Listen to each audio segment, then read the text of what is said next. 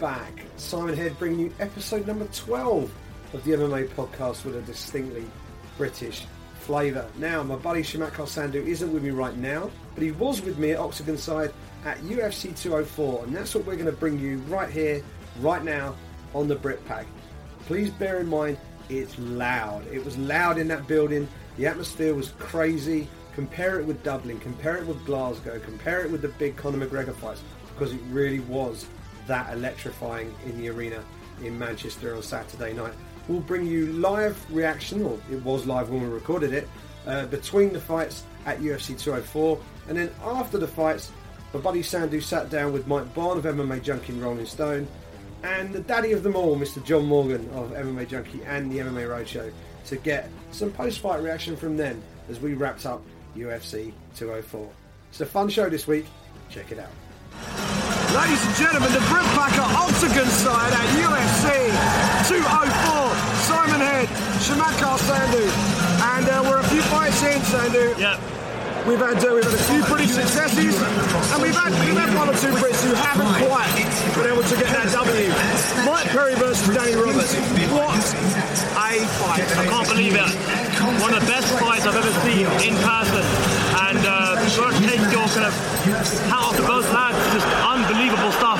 Uh, Danny Roberts was pretty much saved by the buzzer in both the first and second round, but showed so much heart and grit and determination to stay in the fight.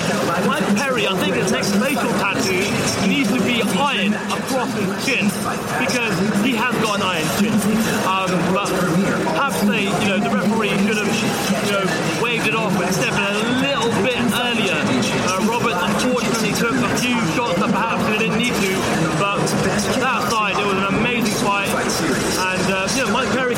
to impress in one way or another. I mean, you know, people were you know, saying that maybe perhaps he didn't have uh, what it took to go the distance in a fight, but he proved that he can do it.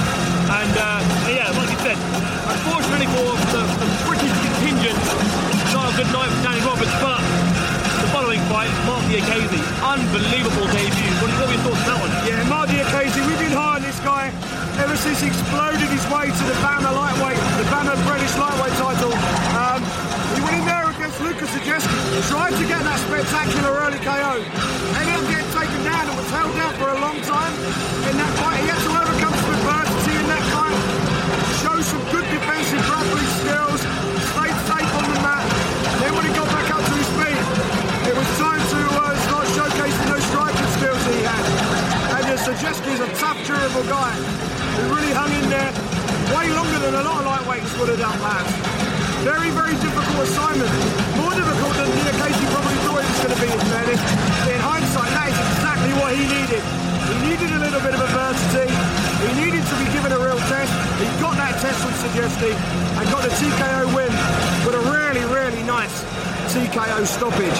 We also saw Leon Edwards, Sandhu, Yeah. against Albert Tumenov. Known but it was Leon Edwards grappling that got the fight done. Absolutely, and you know, again, I think he's just now trying to showcase his all-round game. You know, I think Leon Edwards historically has been known as a, really good striker, but to take Tumenov back the way he did and, and think in that rear naked choke, just excellent, excellent stuff there. And uh, and Davey Grant's about to walk out for Simon. Yeah, the, the fights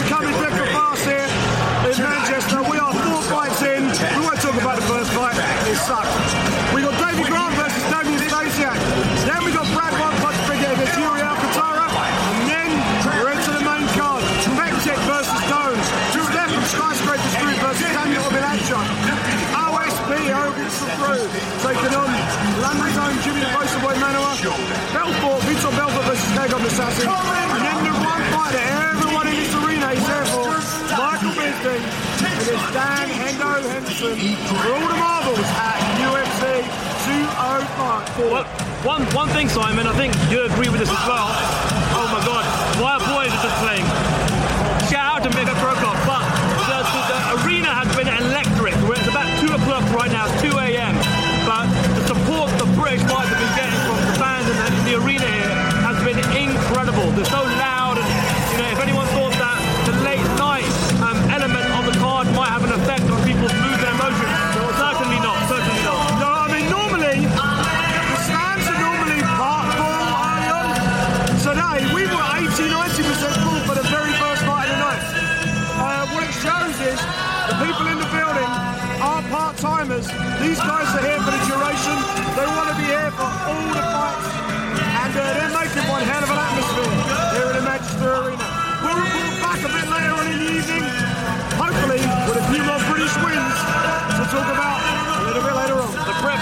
Pack will be back. All right, well, back. We've just had the conclusion of the UFC 204 prelims here in Manchester. And what a roller coaster ride we've got. If you're supporting the British uh, fighters here in the UFC, we're getting good wins, we're getting crushing losses. Um, talk to us about some of those fights that we've just seen. Yeah, I mean, well, the fight we just saw right now was uh, Brad Pickett versus Yuri Alcantara. My God, Alcantara did pretty much anything and everything he wanted to. Stood with him, hit him, took him down. Unbelievable transitions on the ground and got that on triangle finish at the end there. And, uh, you know, I mean, Pickett, pioneer, legend of UK MMA. But He's only won one fight in his last six now, I believe. And um, at 38 years of age, you have to wonder if um, he should be doing this anymore, to be honest. And uh, if the UFC will even you know, keep him around. Um, but not a good night for Pickett.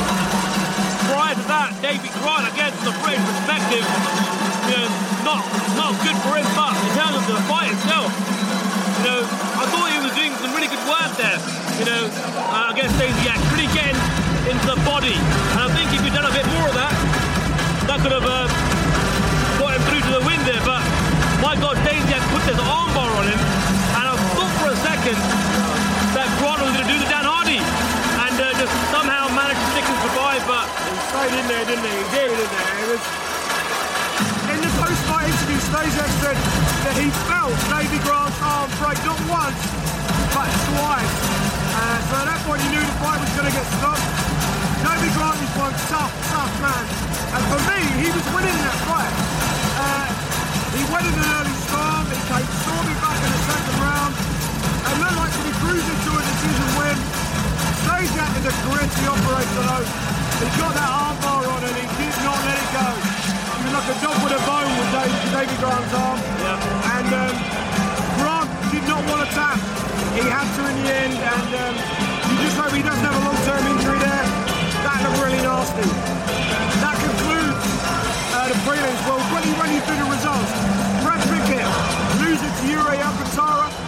by uh, triangle choke. David Stasiak defeating Davey Grant by armbar. Leon Rocky Edwards, with for me one of the performances of the night so far, to uh, to submit Albert Einstein Tumenov, very highly rated, submitted him in the third round. Marked the occasion off and running in his UFC career, beating Lucas Sajewski. Mike Perry beating Danny Roberts by vicious knockout in what, for me, for you, for UFC boss James Elliott is the fight of the night so far. James just called past the desk here on Fresh Road. He said, if that doesn't win fight of the night, then boy are we in for one hell of a fight on the main card tonight. Leonardo Santos beat Adriano Martins in the early fight. I said earlier, it sucked. It really blew. We won't talk about that. Main card, Mirsad Bektic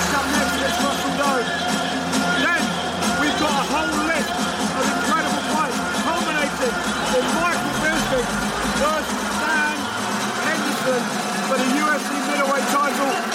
The atmosphere here is building. The arena has been full since 2 a.m. Uh, and the it's only going to get louder,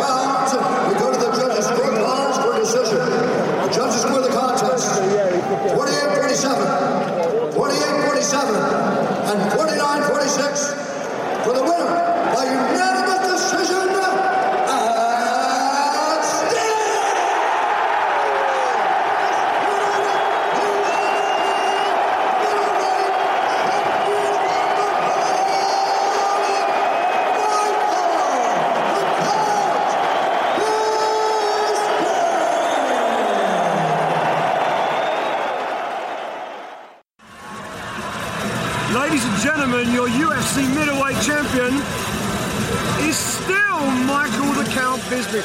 Shamakar Sandhu, Yeah. what an unbelievable roller coaster of a fight. There weren't many fans sitting in their seats during that contest. It was drama. There was there was a, the comeback element. Michael Bisping looked done twice in that fight, and he came back twice and retained his cha- championship. We thought we'd seen it all with the Anderson Silva fight earlier this year. He came back and did it again. Michael Bisping, unbelievable. I just tweeted out this fight, this main event had all the makings of a Hollywood movie. Such drama, such emotion. There was so many things. There's so many things to dissect and talk about. Hendo landed the H bomb twice in round one and round two, almost finished Bisping.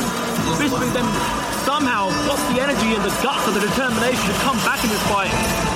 The game plan, kept picking him apart. You know, we all know how much output he has. Got the judges' scorecard in his favour. I personally had scored it a draw. Uh, looking online, you had some of our fellow media journalists uh, score it for Hendo, some scored it for Bisping. He got the result tonight. Um, you can't argue with it. I think either which way, uh, there would have been no problem from me if he had scored it for, for Bisping, for Hendo, or give it a draw. But he got, his, he got the job done. Bisping is still the champion. He cut a hell of a promo. That's how it's done. He just destroyed Jacare and uh, Rockhold and Weidman and Romero. That's how it's done. When you've got the spotlight, when Brian Stann is asking you the question, that's how you deliver a promo. He's a class act. He's a he's a, he's a veteran of the sport, and um, you want to get the blueprint. That's how you can carve out carve out a top level career in the UFC. Absolutely. For the record, I scored it for Michael Bisping. I gave him I gave him rounds two, three, four, five. I gave Henderson a 10-8 in the first round. That's what kept it close on my scorecard. 48-47 on my card. And I suspect that might be how a lot of the judges scored that. I'd be interested to see how the scorecards come out. We get sent those by email. So Yeah. we'll actually see the breakdown round by round of how those rounds were scored. Yeah. Um, is now indelibly put on his record the fact that he's just a guy who can take adversity, come scream back, and, and out the other side a victor. That for me may even have eclipsed the Anderson Silva performance. I Yeah, think, I agree. for me, that, that fight had everything. Yeah. You can't also um, underestimate the the, uh, the role that the, the Manchester crowd here had to play. Absolutely. It's emptied out really, really quickly. Uh, there are going to be a lot of people uh, having a celebratory breakfast this morning because, as we speak, it is 25 to 6 in the Yep. morning. Um, the noise in this crowd, people talk about Dublin, people talked about Glasgow, people talked about Cleveland even for an incredible atmosphere. Conor McGregor fights in Vegas, no, notoriously good atmosphere. The, the atmosphere in here was right up there with the best of them, and we saw a, one of the all-time great atmospheres, one of the all-time great uh, come from behind performances because that's what it was from Michael Bisping. Yeah. He had his back against the wall after that first round, and he he bit down on his mouthpiece. He came fighting back, and that is why Michael Bisping is still your UFC middleweight champion of the world. Incredible night of fights, Sandhu. If, aside from the main event, if you were picking out one particular fight that really stood out to you, what what would it be? Well, it's got to be the poster boy, Jimmy Manuwa from London. You know, um, we all know he's a, he's a powerful striker, and um, you know, he needed that kind of signature victory. OSP, Ovince St. Preux, just fought the greatest of all time, in my opinion, and, they, and he took him all the way With a broken arm. with a broken arm. And this is a pay-per-view main card spot for Jimmy Manuwa. Yeah. And, and he destroyed him. He absolutely Yeah. knocked him out cold. Highlight reel knockout. One of the best of the year. He'll probably get a performance with a bonus for that. Um, if I'm being quite honest, a bit of a shame that he didn't call somebody out. And, and again, I'll go back to what Bisping did there at the end. You had some moments in the night where Brian Stann was giving the fighters an opportunity when they just got a pretty, pretty big win. Stefan Struve's another one.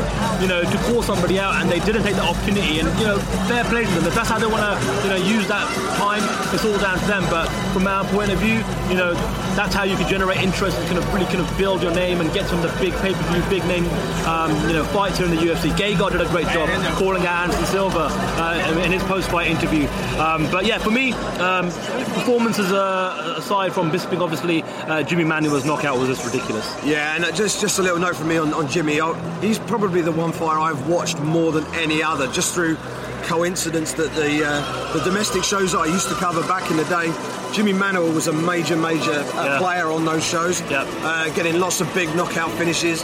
Um, and uh, I've spoken to him on more than one occasion and said that big highlight reel knockout will come. Yeah. To believe in it, it will come. And boy, did it come this weekend! Amazing, amazing, amazing performance from Jimmy, the poster boy Manuwa. Standout performances for me. For me, there were two others. Martin Diakiese Yep. had to overcome some adversity today. I think he thought he was going to go in there and blow Lucas Sajewski out of the water. Found himself in a little bit of trouble in that first round. Dealt with it, showed some maturity, came back stronger. Uh, and uh, learned from his early mistake, lit him up and won. Yeah. And a big, big thumbs up to Leon Rocky Edwards. You took you talk about all the all the British stars in the UFC. Leon is a very quietly spoken guy. Yeah. Uh, he doesn't make a lot of waves on social media. He does all his talking in the octagon, trust he, me. he gets his head down, Yeah. works hard, trains at one of the best gyms in the UK, UTC up there in Birmingham, and you can see what it's doing for his game. I mean, he came into the UFC known as a striker, but he's got he's got a ground game about him now. Yep. He used his wrestling to beat Dominic Waters, Yep. and uh, he used his jiu-jitsu to beat Albert Tumenov today. Really impressive. And Albert Tumenov's a guy who a lot of people, the other side of the channel in particular, have been really high on. Absolutely. He put him away in impressive fashion. Great performance from Leon Rocky Edwards. The music has stopped here in the Manchester Arena. It's crazy. It's almost six o'clock in the morning. It's, nice and calm. It's Yeah. too loud. It's too loud. It normally is the calm before the storm, but we had a storm, now got the calm. God, did we? So, so, so what we're going to do now? We're going to pack things up here, get our reports done, and uh, we're going to head back to the press room for the press conference.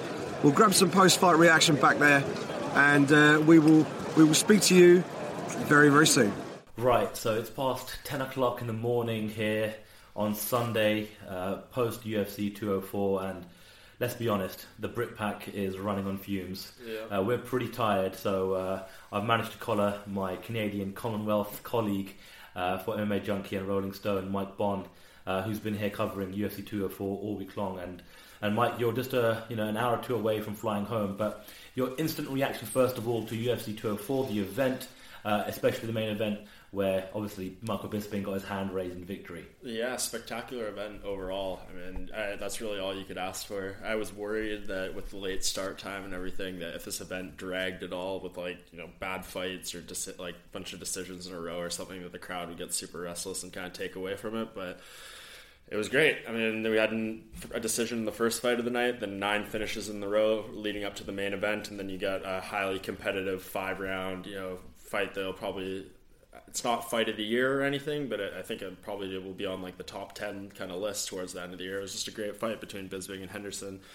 Um, I thought Dan Henderson won watching it, you know, in person, uh, not on like a television monitor and not with commentary or anything like that. So I was a little bit further away. I was in the auxiliary seating for that main event, and uh, you know, it's kind of harder to see there. What it seemed like Henderson was landing some good stuff, but it's harder to tell if like Bisping's slipping it. It's just more difficult to see. But in person, I thought Henderson, you know, undisputably won the first round. Uh, you could even say that was a 10-8.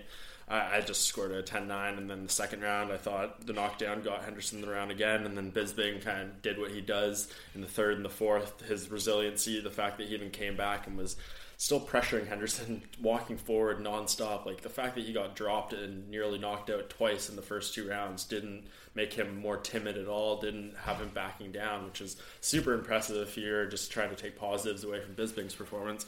But then I thought Dan Henderson took that fifth round. I know he didn't really do anything with the takedown he got, but he did get Bisping to the ground. He controlled him for a little bit of time, and I just thought he was he was a little bit more active in that fight. And I think a lot of that had to do with the break he got from the low kick uh, that we saw. I believe that was in round 4 and as, after that, Dan Henderson seemed like to have to have a lot more energy to come out in the latter portion of that round, and then the fifth. And I, I thought he won, but the judges didn't see it that way, unfortunately. And would have been great to get that storybook ending, but at the same time, uh, you have Michael Bisping who is continuing his storybook ending or run to this portion of his career. So uh, probably the best case scenario for the UFC. You don't really want Dan Henderson winning the belt and then just you know, leaving it behind to vacate it right away. So all things considered. Um, I'm glad it went down the way it did, just because Dan Henderson. uh, It would have sucked to see him get starched in the first round or have one of those performances where he just didn't look good at all. So I think for everyone involved, uh, probably a pretty positive situation. And Dan Henderson, you know, of course, bummed out he didn't get the title, but what are you gonna do? Yeah, I mean the, sc- the scorecards are something that's definitely going to be uh, debated, and I suppose for me personally, I scored it a draw. Uh, but I, I, have no problem if you scored it um, for Bisping or for Henderson, or if you scored it a draw. I think those are all viable options uh, the way you judge the fight. Mm-hmm. Um, something I did want to speak to you about, and it's the post-fight uh, interview uh, with Michael Bisping in, inside the octagon, and obviously he just absolutely cut a hell of a promo on the on Rockhold and Romero and Jacare and Weidman. And it was kind of a running theme throughout the night where we had, you know, these these, these guys that were, you know, having a, a massive performance, getting a big victory. Brian Stann literally laying it up for them mm-hmm. to call somebody out, you know, giving give, give, them a name, and they didn't take that opportunity. And then you had adversely Michael Bisping once again leading the way, showing how it's done. Um, what have you made of the situation with regards to fighters who do call out names and they don't call out names, and you know, what's your general thoughts on that anyway?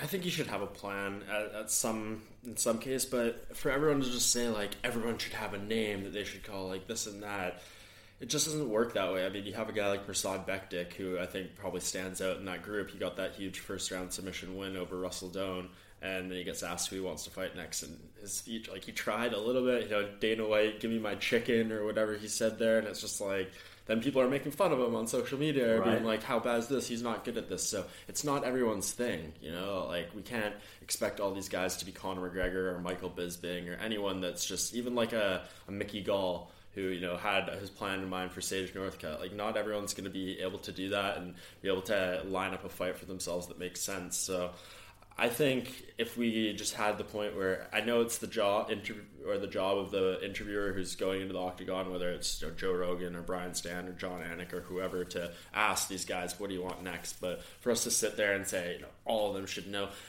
these guys just got in a fist fight too, right? Like some of, that's what makes Bisping so impressive. The fact that he was probably concussed, yeah. almost knocked out twice in the fight, and then he goes in and can like lay down a speech like that. That's why Michael Bisping is one of a kind in the sport. But if everyone's doing that, it just kind of takes away some of the specialness and what's so impressive about a guy like McGregor or Bisping or uh, whomever. So.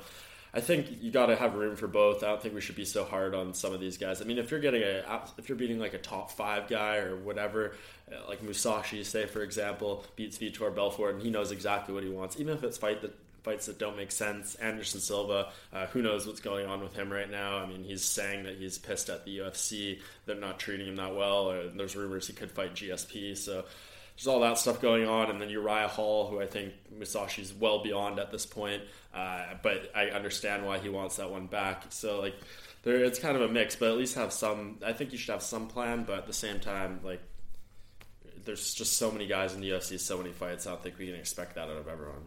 One of the running themes of the week was start time, right? You know, three o'clock main card start locally here, and it's, it's going to be weird because you flying over from Toronto, it's, I think for you it's kind of been a case of just trying to maintain the yeah. same North American time zone that you're yeah. used to. Whereas for us uh, locals here in, in, England and Europeans flying over, it's been a case of adjusting to the North American time zone. I think we've just about made it here, uh, come the night of the fight, and now we're probably going to have to spend like three or four days uh, getting back, you know, used to our own local time zone here in, in the in the UK.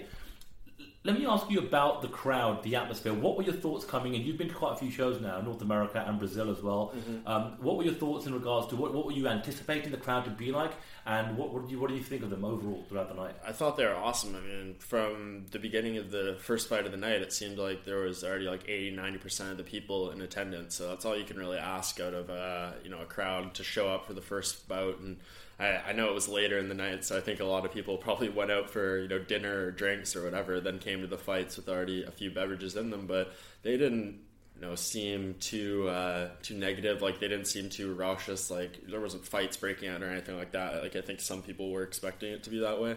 Uh, they were great. I mean they weren't really given much many reasons to be a poor crowd. They got a very entertaining card, pretty much every fight delivered except for maybe the first bout mm-hmm. uh, between Leonardo Santos and Antonio. Uh, Adriano Martins. Adriano Martins. Yeah. It's late. Um, yeah, so I think other than that, I mean, we the card gave them no reason to act in a in a bad way, and they they were awesome. I mean, going into the main event, they were singing, you know, Bisping's walkout song, they were chanting along with Bruce Buffer during the introductions, and you know, minus what I saw, I think, because I was out there in the crowd area for the main event, and I think when Bisping got dropped the first and second round, people were like throwing uh, throwing glasses and throwing their beers and stuff. And at that point, I was sitting in the crowd and I just got out of there and I went up to like the top of the entrance where it was covered because I knew I'm like, Bisping gets knocked out here, like this is going to be a lot more, and I don't want beer getting thrown on my brand new suit and all this stuff. So, but other than that, they they were awesome. They were super loud, uh, energetic. I did talk to a couple people when I was out there. I was like, "How are you guys feeling right now? Like, are you from here?" They're like, "We're good. We're all good." So, they, uh, you know, it's not ideal. I wish that you guys could get the fights on your normal time because I know that everyone is forced to stay up and watch all these North American events or Brazilian events super late. Uh, so it's unfortunate that when they come to your market, they can't cater to you. But I understand why the UFC does it. Of course, their pay per views you know, are catered towards the North American times. So I thought for what it was, a spectacular crowd in Manchester. I think they they'll definitely be back again, especially if Bisping can hang on to that title for you know one or two more fights. They could bring him back easily. Well, look, Bisping and Henderson are definitely going to dominate all, all of the headlines, and, and rightly so. It was uh, an instant classic of a fight with, yeah. you know, all the makings of a Hollywood classic. You know, drama and high emotion and yeah. tension, all sorts of stuff going on. But to try and remove yourself from the main event just for a split second, is there one story uh, this week, uh, a fighter, a performance tonight, or an actual fight uh, that for you sticks out more than the others? Um, I think in terms of performances, I mean Jimmy Manuwa was unreal. He absolutely starched OSP in that second round, and for him, I think you know we talked to him. I think everyone kind of has similar questions. His career, his UFC run, just hasn't been ideal. Uh, got off to a good start. I think he won three in a row, and then but they're just kind of weird endings, unfulfilling endings. Whether it's a doctor's stoppage or a guy you know calling the fight when he's still on the stool in between rounds, just hasn't been the most emphatic of victories. And this one we know exactly what he's capable of. OSP coming off the going five rounds with Jon Jones in interim title fight. Uh, I think a lot of people, you know, thought he moved up a little level, even losing that fight, and Manuwa came in there and took all his shine. So I think right there, the light heavyweight division, even though Manuwa, I believe, is 36 years old, needs all the uh, faces, competitive fighters, you know, highlight reel producing guys that can get, and Manuwa is right up there. And his only two career losses are to Anthony Johnson, Alexander Gustafsson there's nothing to be ashamed of there. So he's a guy that if he can stay healthy, if he can fight consistently, I'm very interested to know what he's capable of. And then on top of that, you got mentioned Gegard Mousasi. I mean, from day one this week, even just the past few months, he's really, really coming out of his shell. Uh, you know, isn't hesitant to drop an f bomb, call you know the ranking stupid, just say anything he wants. That guy is hilarious. You know, and the complete opposite of when we used to see him come into the sport or earlier in his days, people said, you know, he never smiles, and now it's like he's not, he's never not smiling. So yeah, Mousasi is awesome. Uh, I remember just being a fan of him back when he was in fighting in Dream and in Strikeforce, and I was wondering if he'd ever make it to the UFC. And he's here.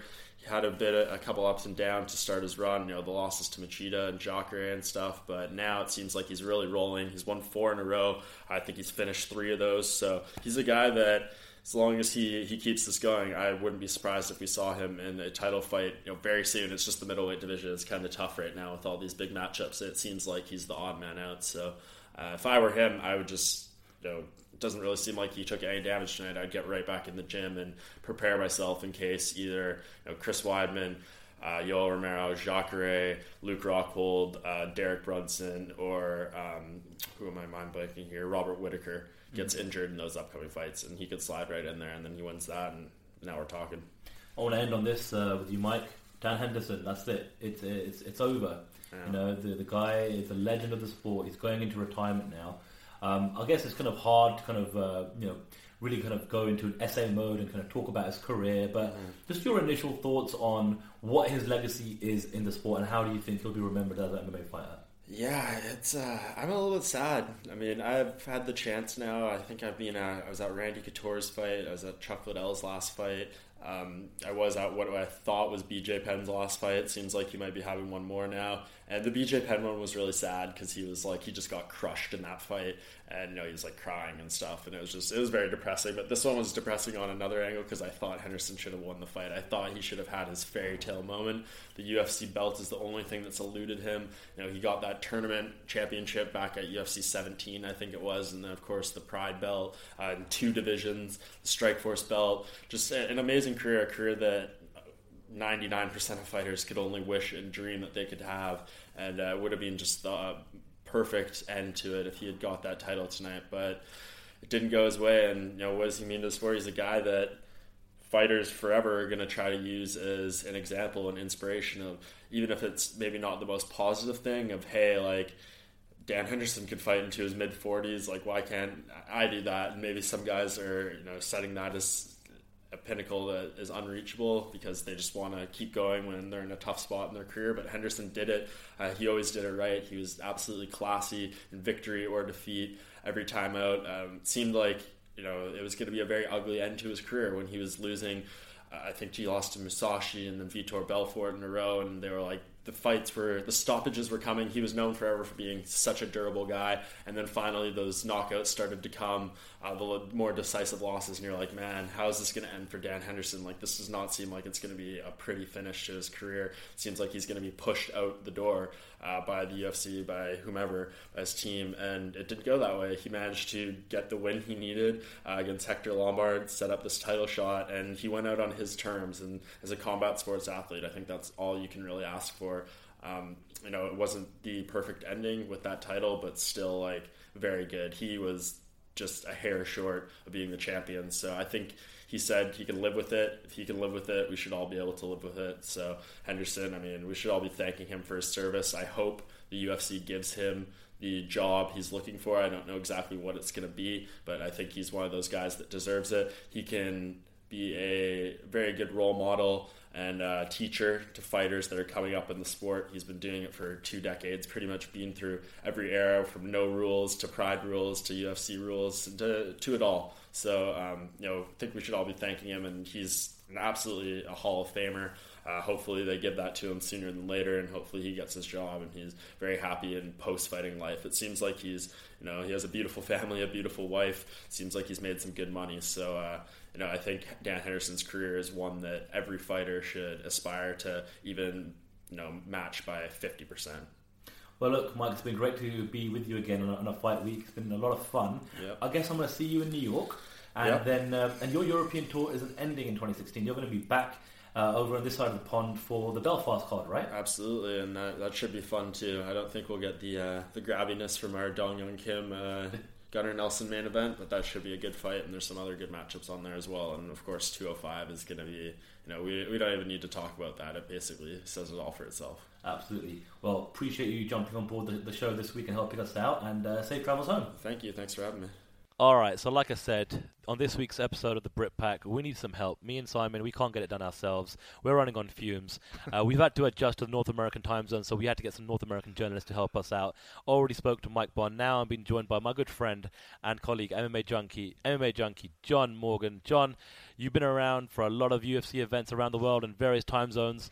What was it like watching a main card kick off at three o'clock in the morning? Oh man, this was crazy. Uh, you're right. I have seen some weird ones early in the morning. Sometimes late night. I mean, Brazil's done a couple that have run pretty late. You know, I think I remember like Aldo Mendes walking to the cage at like four o'clock or something like that. So uh, it was it was unique. But um, I thought what what I was a little worried about is if the crowd energy would be there, if maybe they'd be a little too tired or a little too drunk or whatever else. And uh, they delivered, man. So it was. Uh, it was a weird week all week because we were. I mean, it, it kind of wasn't that hard physically because it was basically just staying on American time. Mm. But it's just still weird to do that when you're like sleeping during the day and staying up at night and all that. So it's kind of a bizarre week from start to finish. But uh, tonight was amazing. Yeah, I think the closest that I've come to experiencing something like this was a Stockholm event. Mhm. Um, I think it was a year or two ago now, um, and I think that ended around three. I want to say maybe Mhm. three or four. Um, With a very quiet Swedish crowd, as I recall. yeah, um, the, the the Manchester fan base and the crowd here was totally the opposite. Let's talk about that for a second. When Bisping walked out, and obviously Bisping had the ups and downs going through his fight, and the crowd were just really getting behind him. You know, how are you taking that all in? Dude, it was uh, it was phenomenal, man. The entire atmosphere was amazing. It was, um, I mean, kind of reminiscent in some ways of the Anderson Silva fight uh, earlier this year, where it was just the the ups and downs, and and, and Mike having to really fight through stuff and, and, and show his heart and show his character. Uh, so I thought that was uh, that was pretty amazing to see. But yeah, it was not. I mean.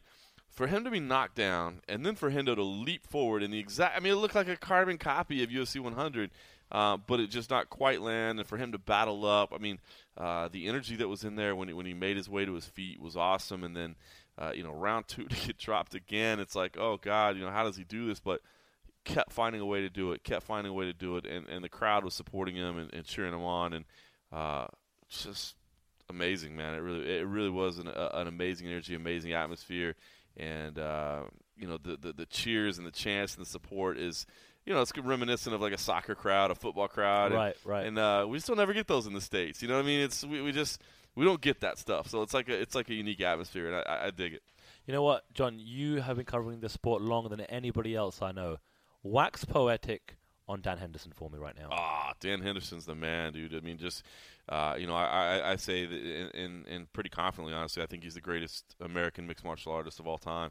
Just what he's accomplished and what he's been able to do in his career. I mean, you you, you go through and just see the the fights that he's had and the wins that he's had and what he's done, and coming here at his age and um, t- you know, to, to to nearly walk away with the title. I mean, he was a punch or two away on two different occasions, you know, and and I saw a lot of people that actually did score the fight, you know, for Dan Henderson and said that, uh, you know, they think maybe he took one, two, and five. You know, I think Mike Bohn had him had him taking one, two, and five, and um, you know, I I, I didn't think he did enough in, in, in round five, but but still to, to, to, to be competing at the highest level at that age and being so close and uh, and and to you know you can't say enough about him. And and uh, man you just think the fact you know how long he's been around the game man I mean this is somebody that really does date back to the early days of the sport I mean generations of of, of martial art I mean how many guys have come and gone since the time that he stepped in it's Right.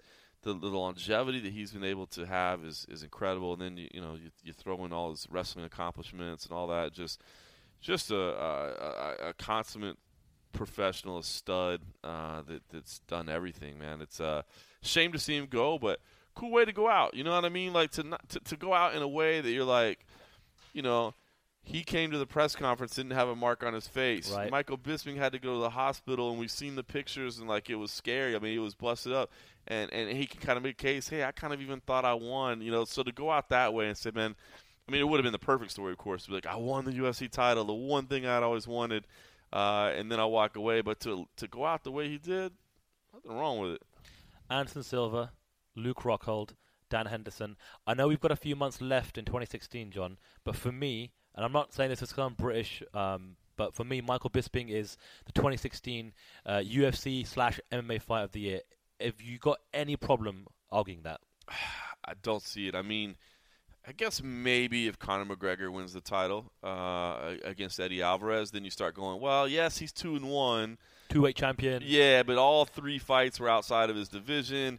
Uh, you know, the, the first fight with, you know, I mean, there's an argument, but even then, to me, all you could say is it's an argument. I mean, yes, he he would accomplish history by being the two division champion, but you can make the argument. You can't say for sure, you know. But to me, right now, uh, yeah, it is Michael Bisping. I mean, yes, it's an age Dan Henderson. Yes, it's an age Dan Anderson Silva, but they're both legends, you Yeah, know. I And agree. just the the emotions of the fight. I mean, I, I still think that that Anderson Silva fight was one of my favorite fights of the year. One of my favorite fights I've ever been at. To be honest with you, just the feel of the building, the ups and downs of the fight. You know, the emotion behind it. It, it was it was theater playing out. You know, in the cage, man. It was like a just you know a, a complete full story in there. You know, and so uh, yeah, I think he is, and it's uh it's crazy, man. I UFC middleweight champion Michael Bisping is, is not something I thought I'd ever see, and now we've seen it, and we've and we've seen him defend it. It's nuts. Reigning and defending. It's crazy.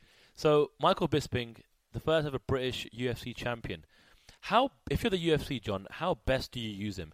Do you maybe bring bring him back for say there's rumors of a London show mm-hmm. in the first quarter of next year? Do you roll the dice again with the the late you know start of the card here in the local uh, you know crowd and for that North American pay per view market? Do you perhaps you know, throw him into the mix and, and, a stacked pay per view event next year uh, in, in based in America? How best do you use, utilize him? I guess maybe you see how the numbers come back for this one, but uh, to determine exactly, but I love putting him on that London show. I, I don't know if that's going to be a pay per view or a fight night or what it's supposed to be, but I love putting him in London. Uh, I mean, having him headline here in England is a no brainer. Seeing the way people got behind him was was incredible and amazing, and um, I think that I think that would be fantastic to put him in London. I, I know that you know sometimes you overdo it with putting a guy in a market or whatever, but I, I just don't see another English headliner right now. So I think you know putting him in a main event slot makes it big. It makes it important, and it gives.